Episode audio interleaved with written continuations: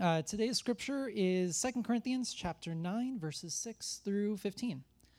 The point is this whoever sows sparingly will also reap sparingly, and whoever sows bountifully will also reap bountifully. Each one must give as he has decided in his heart, not reluctantly or under compulsion, for God loves a cheerful giver. And God is able to make all grace abound to you, so that having all sufficiency in all things at all times, you may abound in every good work. As it is written, He has distributed freely, He has given to the poor, His righteousness endures forever. He who supplies seed to the sower and bread for food will supply and multiply your seed for sowing and increase the harvest of your righteousness. You will be enriched in every way to be generous in every way, which through us will produce thanksgiving to God. For the ministry of this service is not only supplying the needs of the saints, but is also overflowing in many thanksgivings to God. By their approval of this service, they will glorify God because of your submission that comes from your confession of the gospel of Christ, and that generosity of your contribution for them and for all others, while they long for you and pray for you, because of the surpassing grace of God upon you.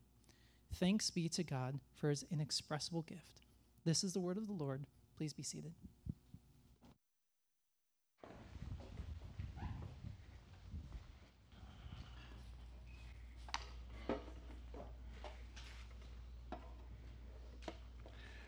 Good evening and good morning for those who are watching tomorrow morning.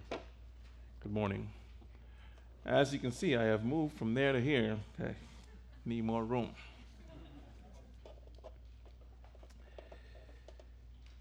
Um, as I always uh, begin, James, the book of James, chapter 3, verse 1, holds me accountable to you and in front of the Lord. That passage says, Those who we should not all strive to be teachers, because those who are teachers will be judged more strictly. So I will stand before God one day for what I am about to do in the next 30 minutes.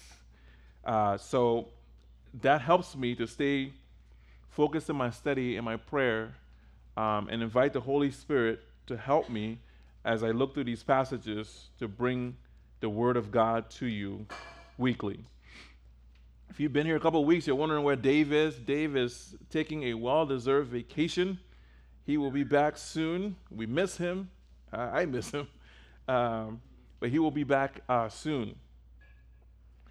Um, been here now nine months, right? And you guys, one thing you've stepped up. Uh, when I say good evening, you respond, right? That's been so good. Uh, I'm gonna try something this evening. We're gonna take one more step. You ready to take one more step with me? One more step. I want you to look at your neighbor and tell your neighbor to become a Christian is to become more generous.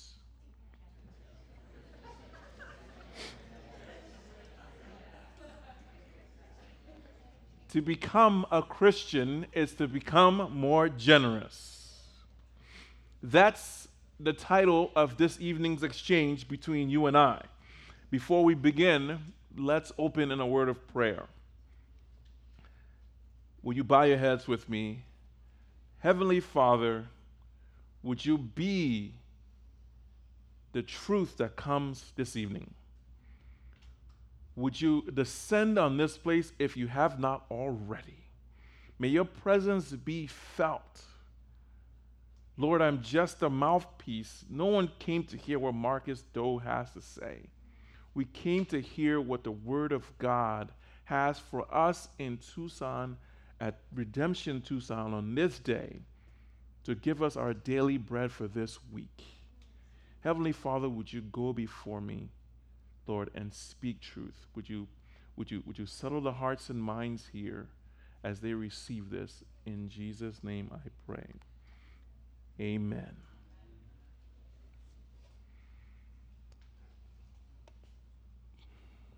In 2011, there was a Harvard business professor named Michael Norton and a social psychologist named Elizabeth Dunn. They got together and wrote a book called Happy Money. The premise of the book and Michael's TED talk that attached to that was that money, how money can actually buy you happiness. You scoff because we've all heard the phrase, money can't buy you happiness. Michael is saying that he argues very persuasively in this TED talk that money can buy you happiness. He says the key is is that when you get money, you spend it on other people. You find the happiness if you spend the money on other people. So he did an experiment. He went down in Vancouver and he passed out money to groups of people early in the morning. And he said to them, he said, you can either spend the money on yourself or you can spend it on others. And at the end of the day, he had those people who he gave the money to call him to tell him so he could keep statistics on their happiness. Here's what he found the folks who spend the money on themselves reported being either less happy or not happy at all, just as happy as they were before. The folks who spend the money on other people reported being happier than they were. He said, That's interesting, right? He's proving that money, he's trying to prove that money can buy you happiness. Here's the, here's, here's the, the here's the where the study I think is incorrect. Right? Money can buy you temporary happiness. The correction I'd like to tell Michael is that the duration of happiness based on money is very temporary.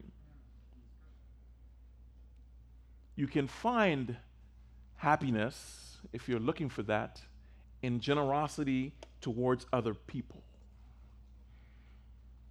In hip hop culture, now that we're here, there's a phrase in the streets that says, having money ain't everything, but not having it is. Having money ain't everything, but not having it, not having it is. If you can throw up the, uh, the, um, the passage from 1 Corinthians, 2 Corinthians 9, now, if any one of y'all leave this room and go and tell my seminary professors that I'm quoting from the Message Bible, I will find you. the Message Bible, I think, reads, it's a little bit more dynamic in the translation. It's a little bit more readable for us now. So I'll read to kind of give us a context of what we're going to get into this evening. Uh, 2 Corinthians chapter 9, verses 1 through 5. This is Paul, the writer of this letter to the Corinthians, writing, and I'm reading from the Message Bible. If I wrote any more on this relief offering for the poor Christians, I'd be repeating myself. I know you're on board and ready to go. I've been bragging about you all through Macedonia province, telling them, Achaia province has been ready to go on this since last year. Your enthusiasm by now has spread to most of them. Now I'm sending the brothers to make sure you're ready, as I said you would be. So my bragging won't turn out to be just so much hot air. If some Macedonians and I happened to drop in on you and found you weren't prepared, we'd all be pretty red faced, you and us, for acting so sure of ourselves. So, to make sure that there will be no slip up, I have recruited these brothers as an advance team to go to get you and your promise offering all ready before I get there. I want you to have all the time you need to make this offering in your own way. I don't want anything forced or hurried at the last minute. Paul is writing, to give you a little bit of a context, Paul is writing this letter to the church in Corinth. Paul had planted several churches throughout the Middle East in this time. He had planted a church in Thessalonica, he had planted a church in Macedonia, he had planted a church in different places, in Galatia, in different places all these churches had gotten word from him that the, the, the, Jewish Christians back in Jerusalem were experiencing a famine. They were short on resources. So Paul is asking all of the churches that he's planted, can you guys get together an offering so we can help the church in Jerusalem? This is the context of chapter 9. So when he's saying to them, he said, Hey, I've gotten word that the church in Macedonia, they've collected X, Y, and Z, and I've been bragging about you folks in, in Corinth that you guys are going to raise some money. And what I heard, I'm kind of worried about your fundraising over there in Corinth.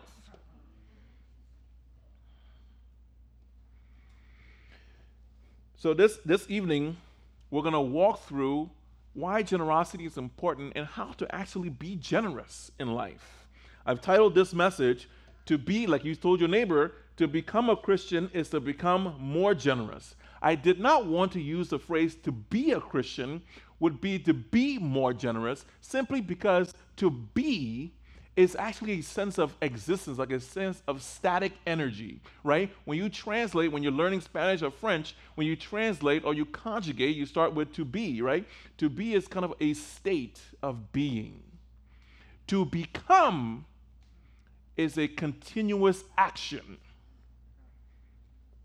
I hear you, Elliot. I don't hear anybody else. I know I'm talking grammar, but stay with me, right? A continuous action to become something is you're turning into, you're developing towards, you're being transformed, you're growing. The Christian journey is one of becoming. It's a continuous, what the Bible calls sanctification. Paul uses in this passage in, in verse 6 a farming metaphor to help us, to help his audience back then to understand the life of generosity. He's using the terms of a farmer and seeds to help his audience back then to understand this. If a farmer, he says, holds on to seed, you see, nothing happens. Right? He will actually be the loser. But if he plants, if a farmer plants the seeds, the seeds multiply, it feeds more, it produces more, and it rarely ever just stops. The generosity of the farmer by planting, the, the nature of seed produce the harvest for many. The, seed, the more seeds you plant generously, generally, chances are the more you will harvest. I'm not, this is not earth shattering stuff here, right? We know this. You put seeds in the ground, plants come up. The more seeds you put in the ground, the more plants come up. The more food you're going to have, right? Basics.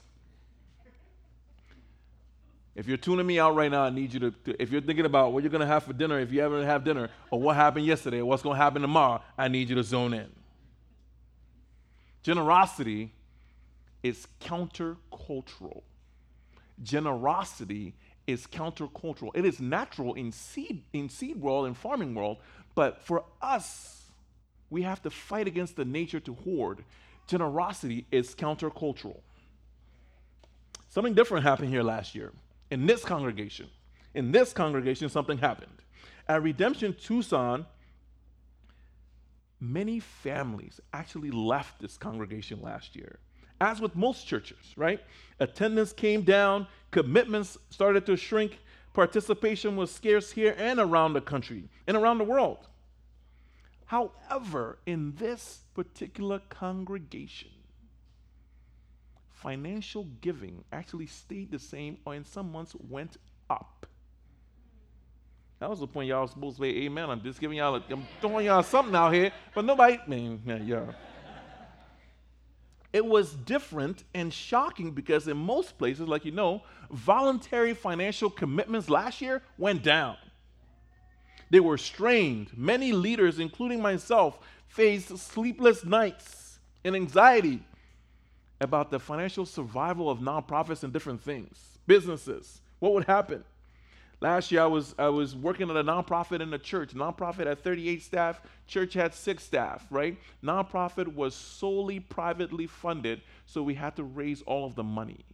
Last March or April, it became clear to us that we would not have enough money past June 15th if we never raised another dime. You tell me if you could sleep. Generosity is countercultural. That didn't happen in this congregation. When we finance, when we in our culture today, it says this: when we invest something financially, when we invest into something, we should receive one a measurable return on our investment. If I pay for an education, I'm going to get something out of that education to help me to multiply. Does that make sense? simple economics. Paul is writing something totally different here, though. He's saying he's using this agricultural metaphor to describe a natural idea. Your rate of return is directly proportional to your sowing, he says. The more seeds you put into the soil, you know this, the more you should harvest. But last year, with all the uncertainty, we weren't sure even if we should be sowing. Right? It got rough. Like, should I be given my, I don't know what, what's going to happen in June. I don't know if I'll lose my job. Should I continue to give to different ministries? Should I continue to give to the church? Should I continue to give to Tucson Refugee Mission? Should I continue to give to International Justice Mission? Should I continue to give to missionaries around the world? Should I hold on to what I have or should I give? Our natural instinct is actually to hoard stuff when things get tough. It's to save, to keep so that we have in abundance. To be generous in a time of hardship is countercultural. It's unsafe, naturally, to sow when a drought is coming. In a time of famine, with all the other neighbors going through famine, the church in Jerusalem is going through a famine. Uh, famine. Paul's asking them, he said, "You guys, you need to give." They're like, "Wait a minute. What if the famine hits us?" Paul is saying, not only did he say you should give, he said, give willingly and without reluctance in this passage. Let me take you on a little journey of hypothetical here. What if farmers didn't sow? What if a farmer received seeds and he never sowed them? What if, it, what if they hoarded seeds in fear that they would lose whatever little they would, have, they would have? That is absurd, isn't it? If a farmer gets seed and he's supposed to plant it, and he says, No, I'm not going to do it because I want to keep it, because I don't know what's going to happen. A selfish farmer with no vision for the future is the one who would do that. And a farmer who does that will, will soon not have a farm. I need you to follow me. A farmer who holds the seeds will no longer have a farm. Instead, farmers willingly, we know this, they willingly sow because there's a multiplication that occurs when you sow. Out of one seed can come many. A farmer sows willingly, not under compulsion, for he knows the natural results that will come. Paul is saying this is how it works in the spiritual realm as well. Verse 8, he says, A clear reason why we ought to be generous so that we can abound in grace and have sufficiency. If you're an underliner, a highlighter in your Bible, this is it, right?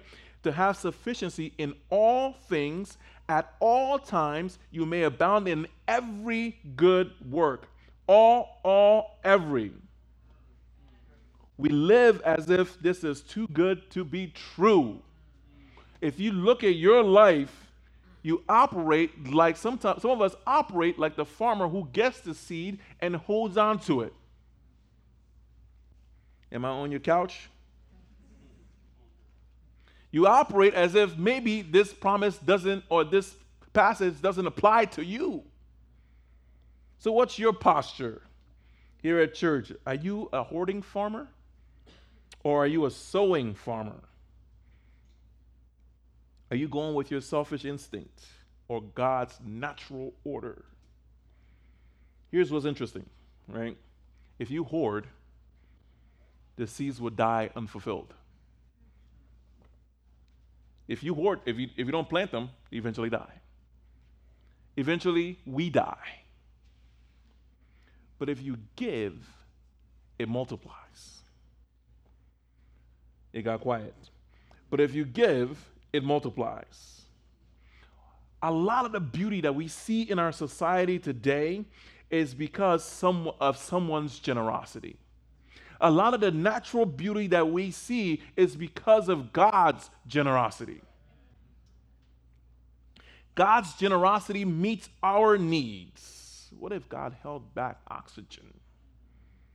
Our generosity meets the needs of others in this passage, Paul is asking the Corinthians to make a make generosity an area in which they excel. He said, if you believe in Jesus Christ, generosity has to be a part of your life. It is selfish and sinful and unnatural, actually, to hoard.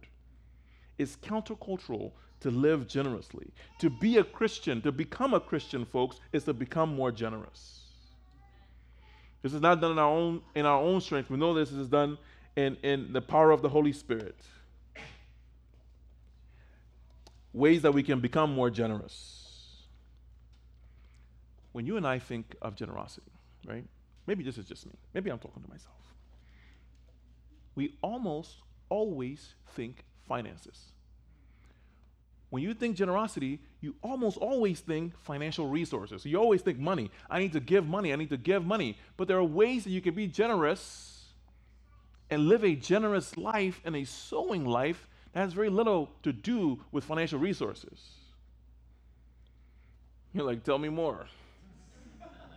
Verse 11 Paul writes, You will be enriched in every way to be generous in every way. When I was a teenager, I'm not, I'm not saying anything you don't know. Uh, I, I was attending a church where every October, some of you guys know this, would preach a sermon on giving. And on that Sunday, the pastor would, would, would, would preach about giving. And most of the time, it was about finances, right? And, and it felt a little shameful it felt like, man, he's asking for more money yet again, yet again, yet again, right? He was he was right in, in asking for money. Most pastors actually get themselves in trouble here because they restrict giving to strictly financial. Believe me, financial is important. We need to give financially, but there are more ways for people to give than just money.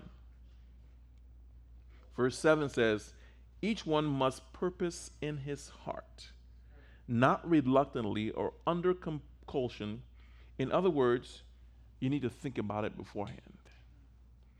When I was in high school, whatever I had in my wallet that when the play came around, that's what that's what I put in. I didn't think about it. Right? It's like, oh. And then I, I felt like I graduated to a different level of giving when I when I wrote the check at home and prayed over it. That was great, right? I was thinking, I'm thinking about this beforehand. I'm going to write this check and I purposely, I'm going to give, I want to give this to the Lord. I'm going to put it in the offering plate. And it was, it was a genuine heart. It was a good thing. What, what was, what was, what was, what was the problem? I would say is I restricted my giving to just finances. I was thinking purely in financial terms because this passage says we have been enriched in every way to give in every way we can become generous in a lot of ways. Let me just give you a few. We can become generous in our thoughts. We can become generous in our words and in our deeds. We can become generous with our time. We can become generous with our talent. We can become generous with our networks. We can become generous with our knowledge. I'm going to speak on, uh, you know the rest, but I'm going to speak on uh, networks and knowledge for a second. Like I said, I used to work at this nonprofit and we would help people get out of poverty, uh, people coming out of jail, single moms, and we would actually pair them up with folks who were college educated who were doing really well. And what became clear to me after doing this five or six times was that when you go to college or you get a master's degree or a PhD, you develop a different level of a network that a lot of other people don't have and we fail. We don't think about being generous with our network when someone's looking for work or someone's looking for a connection.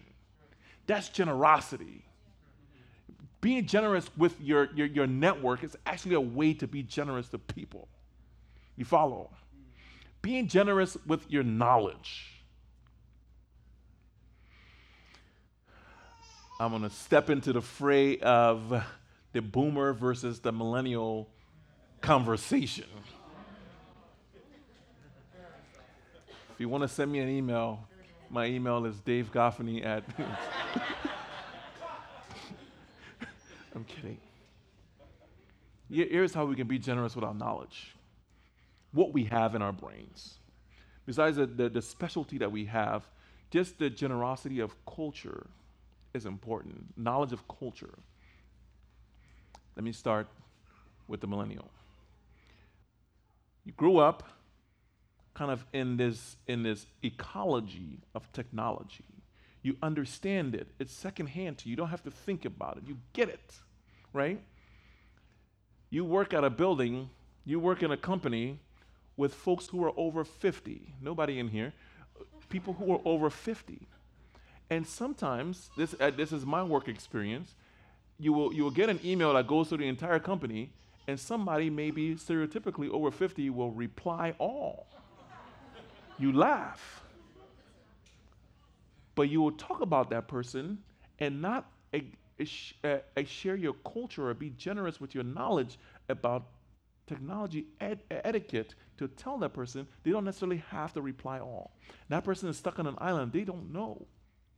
That's generosity to share with them. You understand? You understand technology and you grew up in the ecology of it. You get the ethic of it, right?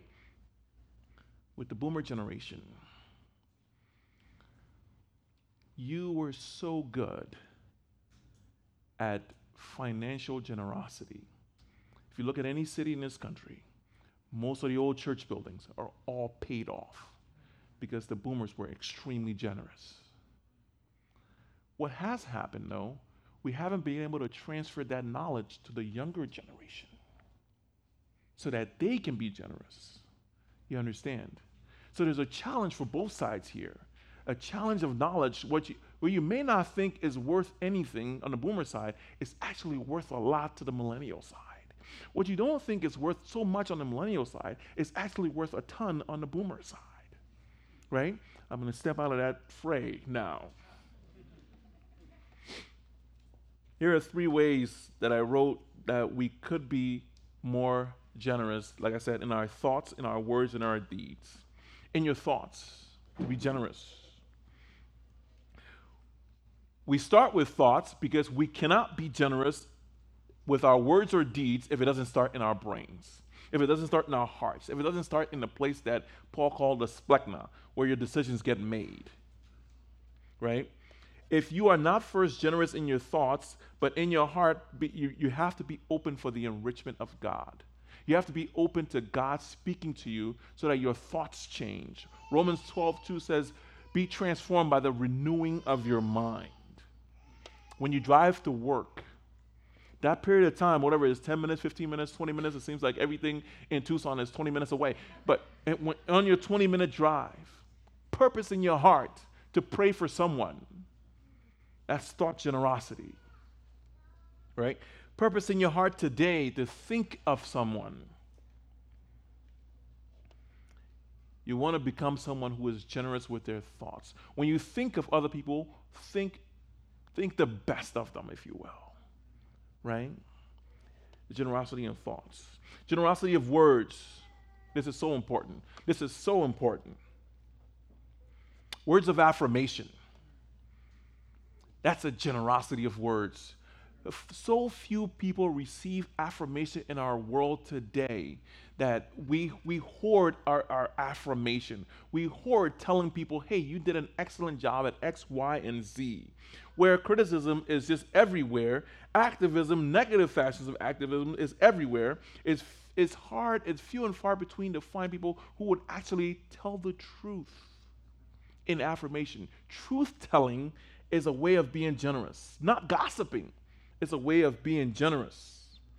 Every interaction you have with another human being is an opportunity to be generous with your words. Be specific in your praise. Purpose in your heart to be intentional, to be truthful, and be generous with your words. That was awesome. That's not it. That was amazing. That's not it. Specificity. I can't say that word. Specifically. Be specific. There you go. Be specific in your affirmation of other people. This is important when you're a parent to be specific in your be specific in your generosity to your kids. If you're a leader, principal in, in a workplace in some ways, be specific. It's a blessing to your people. I hadn't planned on saying this, but this Thursday I was checking my messages. I sometimes my messages run over, you know, voicemail, you know the deal. And I was finally getting through to check them. And on Thursday afternoon, I checked the message, and a friend of mine, an associate that I hadn't talked to in probably five or six years, took his own life on Sunday. And I went back and went to his Facebook, went to went to the and the things that he had been saying just told me he, he, he did not have too many people affirming the image of God in him. How can we be more generous in our deeds? We can share our life with people, share our homes with people. It is much easier for any one of us to go home, to go to work and go home, go home, go to work, go home, go to work, go home, go to work. It's actually a lonelier life and it's a hoarding life. You have something to give. Purpose in your heart to be most generous with your talent, your network. If you know something that will bless someone else, let them know. If you're someone who can help in a situation, tell people. If you know a great immigration lawyer and someone's looking for an immigration lawyer, help them.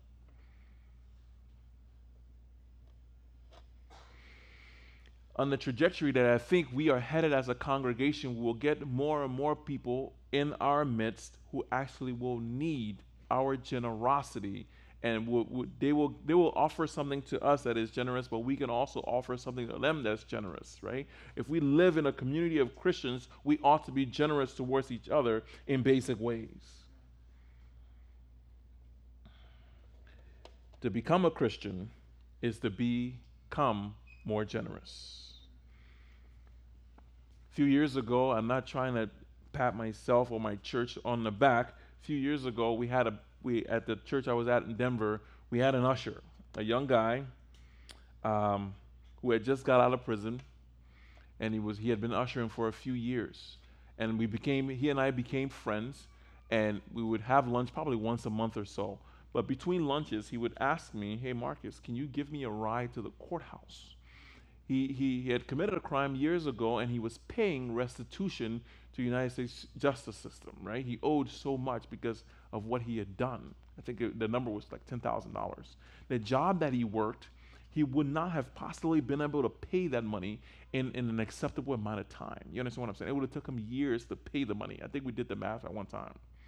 Every time he and I would be driving to the courthouse, he'd be shaking in my front seat because he was so scared that the money that he was giving to the court would not be enough and they would lock him up again.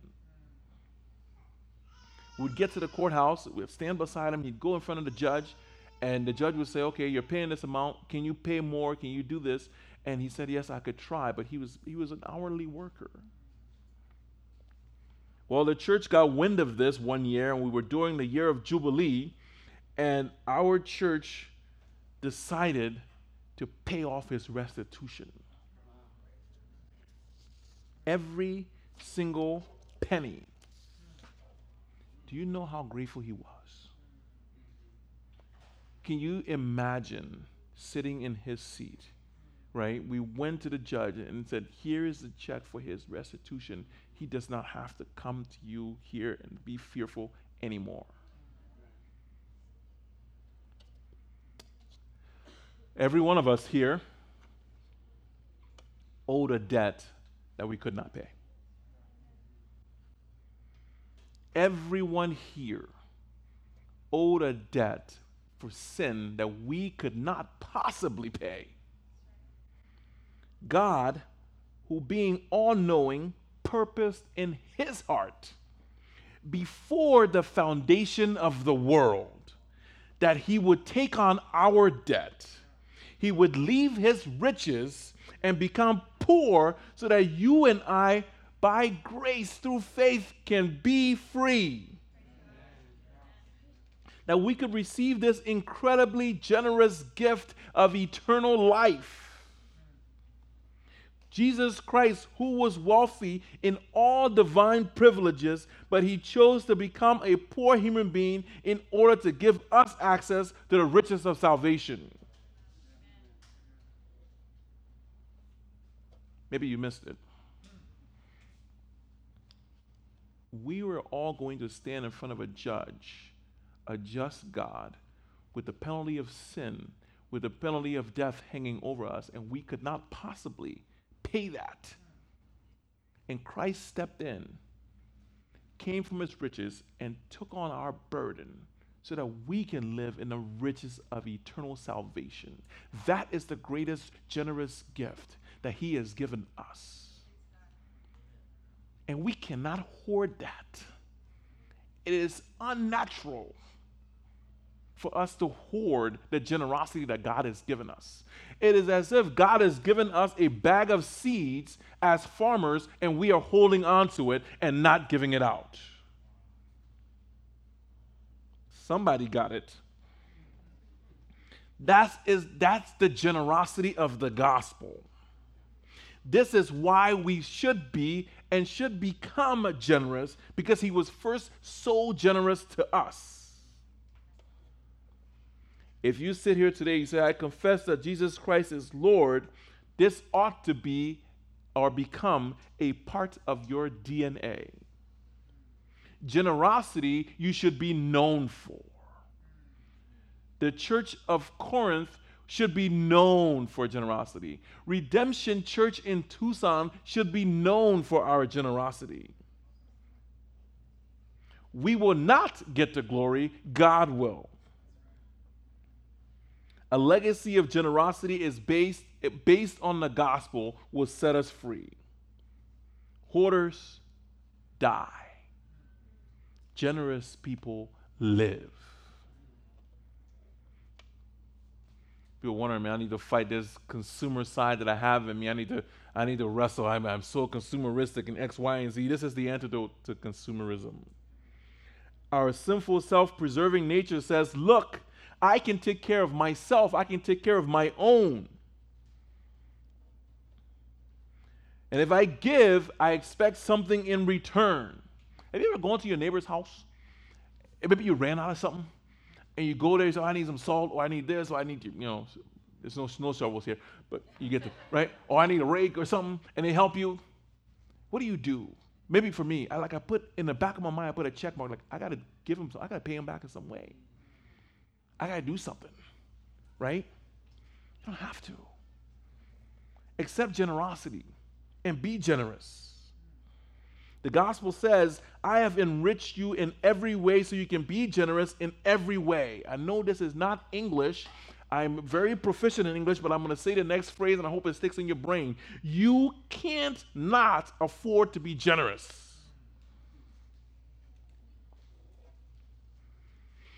As I close this evening, if you're sitting here, and most of you, if you're sitting here and you're a college student or a grad student or even you're between jobs, I hope this message and this passage and this sermon has been a relief. That you're thinking generosity purely on a financial level. Maybe you've purposed in your heart that someday, when I get the job, when I graduate and I get the job, I'll be able to give. When I get when I when I start making more money, I'll be able to give. But you're thinking purely financial.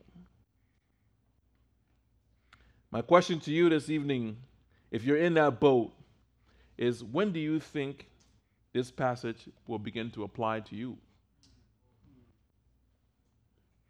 Is there a time limit? Is it after this point I can start? It applies to all of us right now. Am I on your couch? Not only does it apply to you now, but you can live a generous life now without constraining yourself to purely finances. Give financially, of course, with joy. Live a generous life, as the hymn says, as Dom so wonderfully sang this week. Jesus paid it all, and all to him I owe. As you walk out of here tonight, I want you to think and become a Christian a, and become a more generous Christian. And not just in the financial sense, but in a communal sense, in a bigger sense, in a, in a, in a word, thought, and deed sense, in, in a network sense, in a knowledge sense. The church in Corinth, the church in Macedonia, they were very poor financially, but they were able, still able to give to the church in Jerusalem, who were believe it or not, Jewish Christians and they were Gentiles. That's a whole other sermon. You understand. To become a Christian is to become more generous, ladies and gentlemen. Bow your heads. Thank you, dearest Father, for the generosity that you showed to us throughout these years. Lord, the mere fact that we have breath in our bodies and our bodies are still functioning is a direct, is a direct function of your generosity. Tonight we'll walk outside and, and, and, and be able to breathe and look at a beautiful, beautiful city, beautiful mountains all around us. So it's, it's a generosity you've given us. The homes we have, the places we go, the friends we have, the community we, we've built is a function of our generosity. Lord, we pray that we do not become hoarders of your generosity, but we, we, we bless everyone. We bless people who come on our path in every way because we have been enriched in every way. May we become a more generous people. In Jesus' name.